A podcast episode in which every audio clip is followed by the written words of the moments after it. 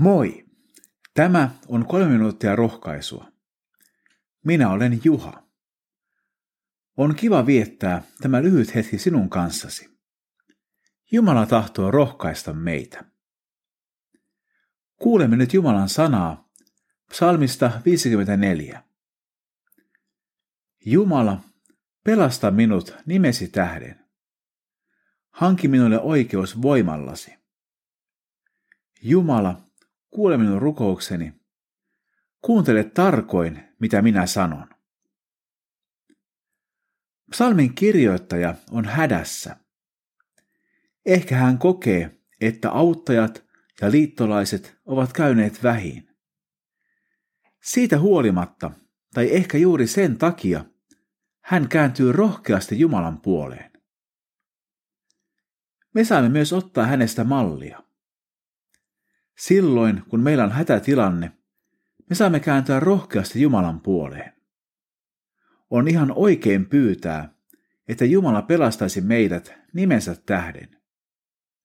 Ja mekin saamme pyytää, että hän kuulisi meidän rukouksemme. Vaikka kyllä hän kuulee myös muistuttamatta, mutta ehkä meidän on itsemme kannalta hyväksi pyytää, että hän kuuntelisi tarkasti, mitä sanomme. Sitten psalmi jatkuu. Röyhkeät miehet käyvät kimppuuni. Sorteat tavoittelevat henkeäni. He eivät välitä Jumalasta. Mutta Jumala on auttajani. Herra on minun tukeni. Valitettavasti tässä synnin rikkamassa maailmassa on ihan tavallista, että ihminen käy toisen kimppuun röyhkeästi. Monet ihmiset ovat myös joutuneet kokemaan sortamista muiden taholta. Usein on ihan totta, että röyhkeät sortajat eivät välitä Jumalasta.